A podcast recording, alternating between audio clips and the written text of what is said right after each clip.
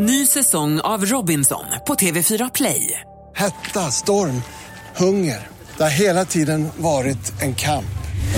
Nu är det blod och tårar. Fan händer just nu. Det. Detta är inte okej. Robinson 2024, nu fucking kör vi! Streama söndag på TV4 Play. Du lyssnar på en podcast från Expressen. Ansvarig utgivare är Thomas Mattsson.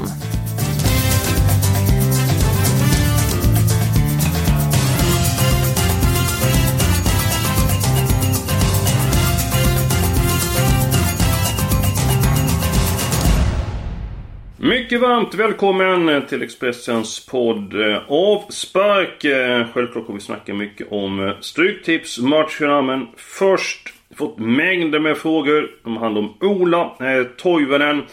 Om jag sammanfattar de här frågorna Magnus Haglund. Vad betyder det att Ola Toivonen slutar i landslaget? Ja det är faktiskt ett ganska, ganska stort och tungt avbräck för svenska landslaget. På vilket sätt är det tungt Åbäck? Eh, Ola Toivonen har ju spelat nu hela kvalet och även givetvis då ett väldigt framgångsrikt VM ihop med Marcus Berg. De har nästan de har ju nästan eh, haft en telepatisk eh, eh, förmåga att i sitt samarbete. Har ju jobbat oerhört bra ihop, skapat målchanser tillsammans och inte minst har Ola också varit väldigt, väldigt bra i det defensiva spelet. Han har imponerat oerhört i det offensiva spelet och gjort det helt fantastiskt också i, i försvarsspelet. Så det här är ett tufft avbräck för uh, Jan Andersson och Peter Wettergren. Mm. Är du överraskad att han slutar? Ja, jag trodde inte det. Eh, jag trodde han skulle fortsätta också över EM. Han är ju 32 år. Eh, så att eh, jag måste säga att det, det är lite överraskande. Mm, ja, men jag håller med dig i det hela och framförallt som du är inne på att det är samspel med Marcus Berg. Den kemin de har, den har ju varit hundraprocentig. Eh, kan det rent av bli så här nu att när Ola Toivonen hoppar av att fler andra bärande spelare under Janne Anderssons tid som förbundskapten kommer att meddela förbundskaptenen att Nej, vi slutar i blågult. Vad är din känsla? Ja, än så länge har det inte varit så och nu med tanke på att man ändå eh, ställer sig tillgänglig för eh, Nations League-matchen här och, för kommande starten på EM-kvalet så kanske vi inte har något sådant avhopp alldeles nära förestående. Men man får betänka att vi har några spelare som som har fått, kommit upp i en, en eh, rätt så anmärkningsvärd ålder, eller respektabel ålder. Jag tänker givetvis på kaptenen Andreas Granqvist. Vi har också givetvis eh, Sebastian Larsson. Eh, mm. Marcus Berg också. Det är ju spelare som har varit med länge. Men eh, glädjande nog så fortsätter de. Eh, ja, men visst det var det är lite överraskande att, att Ola Toivonen väljer att hoppa av nu. Nu när han väljer att eh, sluta i eh, landslaget så öppnar du dörren för eh, en annan spelare. Vem tror du kommer ta platsen bredvid eh, givne Marcus Berg längst fram eh, i anfallet? Jag tycker att det ligger ehm, Det ligger lite i korten att det blir Isak Kiese Thelin som eh, går in och tar den platsen här eh, till att börja med och sen får väl han försöka då bevisa att han ska vara den som blir första valet såklart. Mm, mycket intressant och eh, snart så är ju landslaget igång igen. Eh, men innan dess så är det Premier League, det är Bundesliga, det är La Liga, det är franska ligan och så eh, vidare. Helgens Stryktipskupong eh, innehåller ett par eh, väldigt eh, sannolika vinnare. Jag tänker på eh, Manchester City, Manchester City i den första matchen mötte Newcastle. Newcastle saknar bärande spelare och eh, Manchester City är en väldigt sannolik eh, vinnare. Birmingham. Nu är vi i The Championship. Match nummer 7 på kupongen.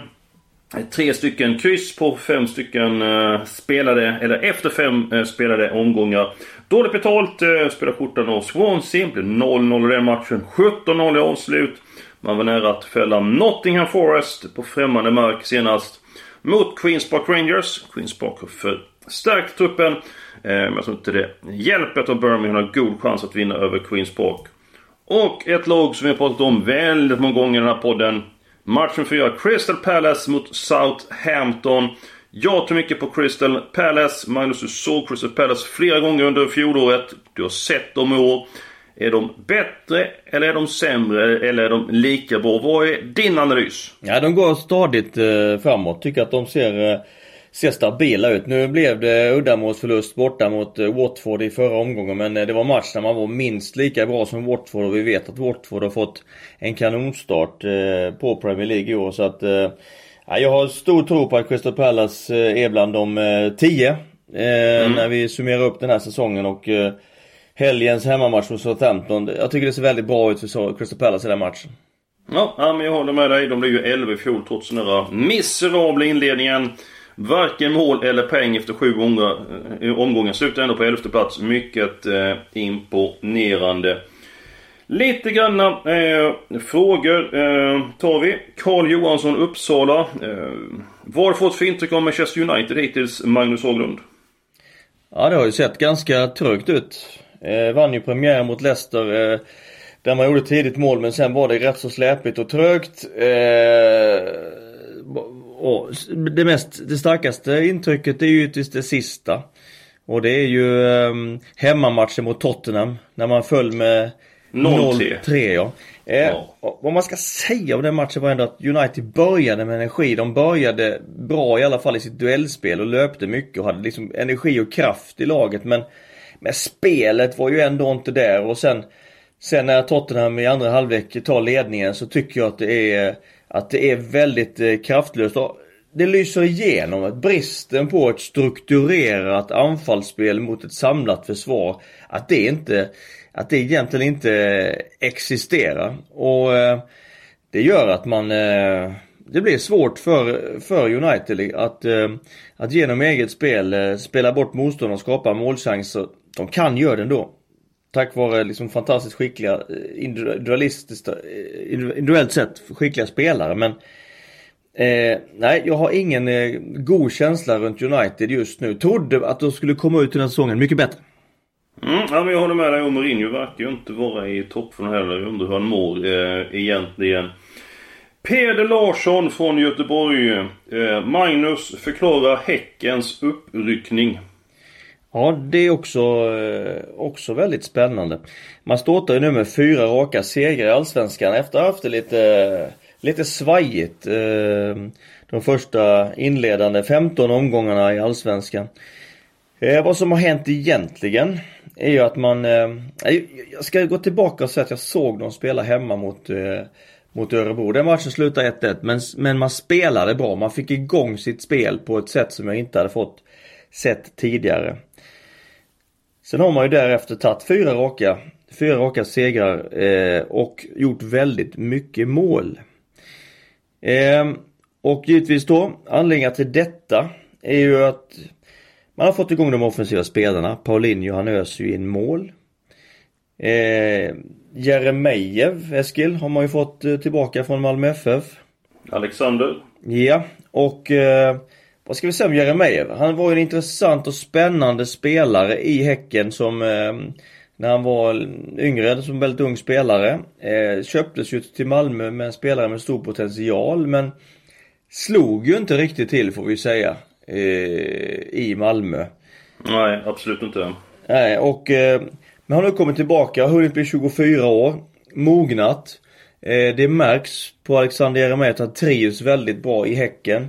Han utstrålar pondus, självförtroende eh, och en spelglädje. Gjort tre mål och, eh, och gjort flera assist och varit väldigt betydelsefull för laget. Paulinho öser ju in mål med 14 mål.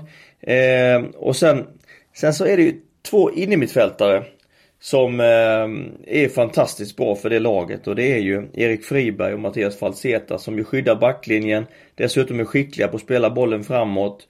Eh, två underbara rutinerade spelare som är navet i det laget som kanske man lite grann glömmer när man ser alla målen de gör. Mm. Ja men det är viktigt. Jag tror att Peder är nöjd med det, med det svaret. Kollar man på Häcken. Djurgården 5-0. Sundsvall 2-0. Växjökuppen 2-0. Och sen så Brommapojken nu med 6-0.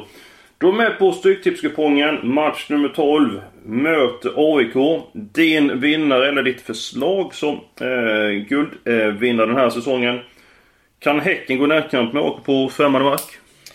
Ja, de kan ta poäng tror jag, men jag tror inte att de vinner den matchen. Så jag tror att ett 1-kryss är... Eh, ligger närmast till hans. Vad, vad, vad som man som tippare måste ha med sig in i den matchen är att Häckens fyra raka segrar i Allsvenskan är alla tagna på konstgräs. Intressant. Eh, nu ska man spela på Friends gräsmatta och det är något helt annat. Det, det kan man inte komma ifrån. Häcken är klart bäst på konstgräs. Medan AIK såklart då trivs bäst på gräset och det, det har mycket stor betydelse.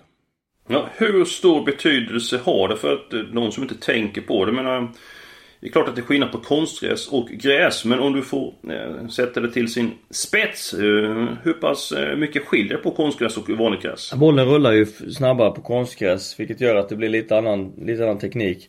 Du måste trycka till passningarna hårdare på, på vanligt gräs eh, som då är lite långsammare. Det blir dessutom eh, fler eh, dueller.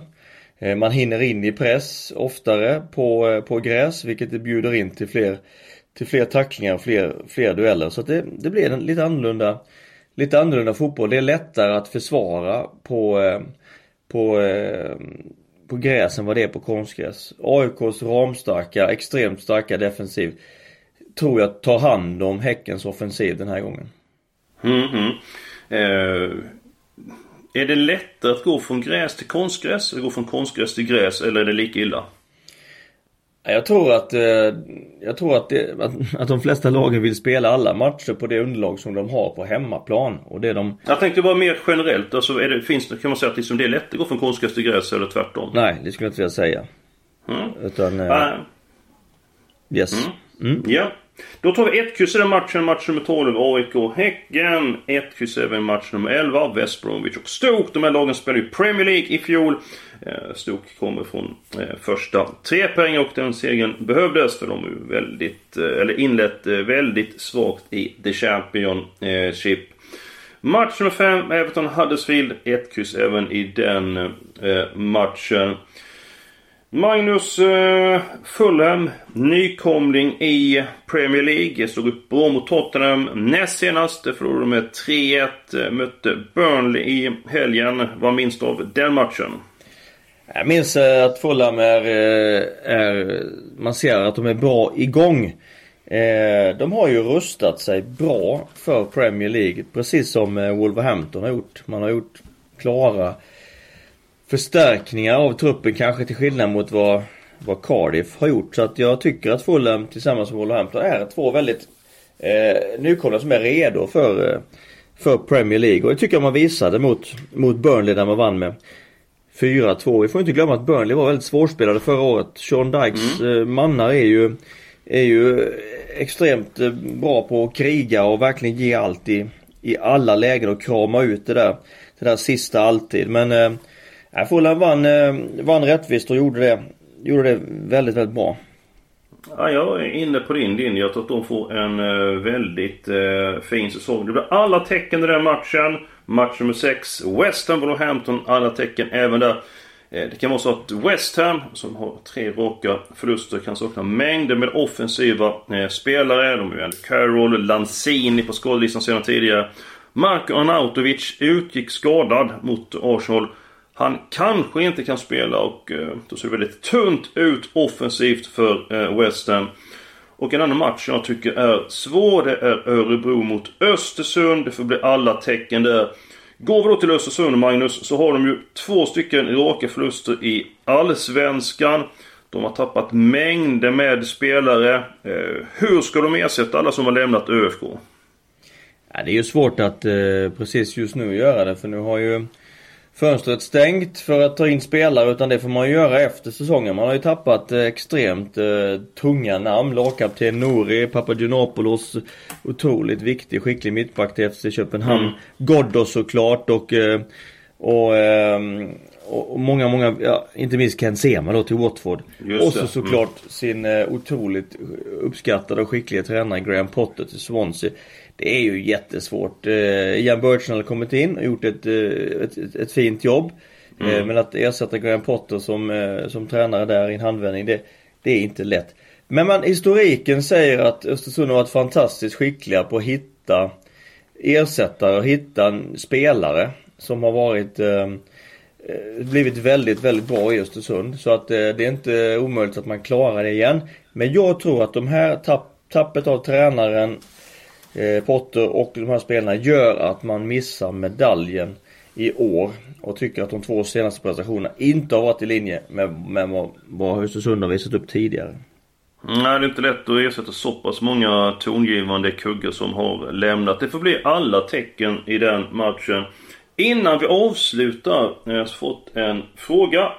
Eh, kan du fråga Magnus om han under alla sina år varit med om någon händelse har varit eh, slagsmål på eh, plan och förklara vad som hände efter matchen mellan Hammarby och eh, Dalkurd och det var ju så att Smail Sulovic då i Dalkurd han skallade eh, en spelare i Hammarby. Det var alltså 45 minuter efter matchen.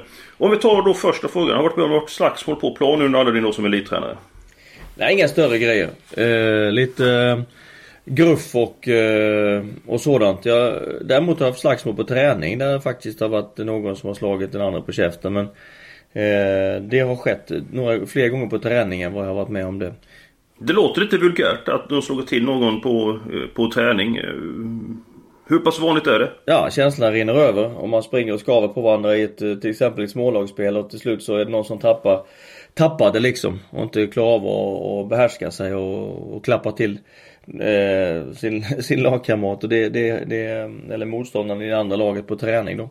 Men det, det, det sker för det är mycket känslor det är inblandat i detta. Men, eh, Men eh, hur hanterar man det som ledare? Hur agerar man då? Givetvis helt oacceptabelt och spelaren får givetvis be om ursäkt och, och eh, tydligheten med att det inte är okej okay måste, vara, måste, måste givetvis vara stor. Och det, det vet ju alla om också. Det är ju inte det, är inte det. men eh, det har hänt alltså fler gånger på träningen vad jag har varit med om det på match. Och eh, så det är väldigt sällsynt när det kommer till match.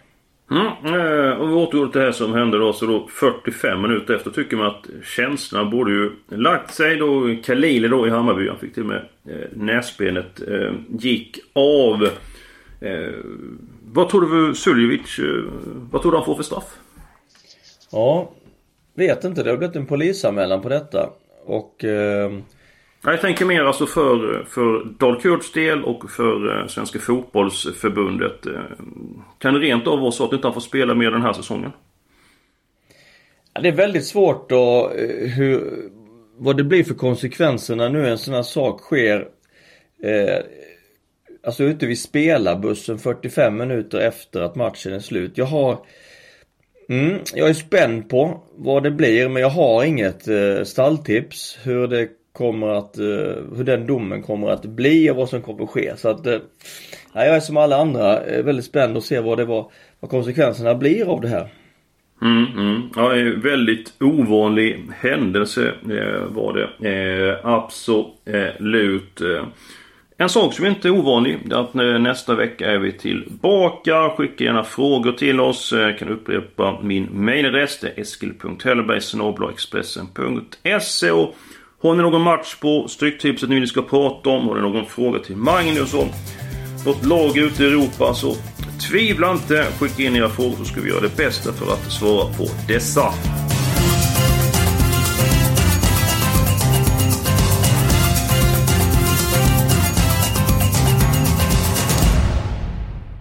Du har lyssnat på en podcast från Expressen. Ansvarig utgivare är Thomas Mattsson. Ny säsong av Robinson på TV4 Play. Hetta, storm, hunger. Det har hela tiden varit en kamp. Nu är det blod och tårar. Fan händer just det. Det är detta inte okej. Okay. Robinson 2024, nu fucking kör vi! Streama söndag på TV4 Play.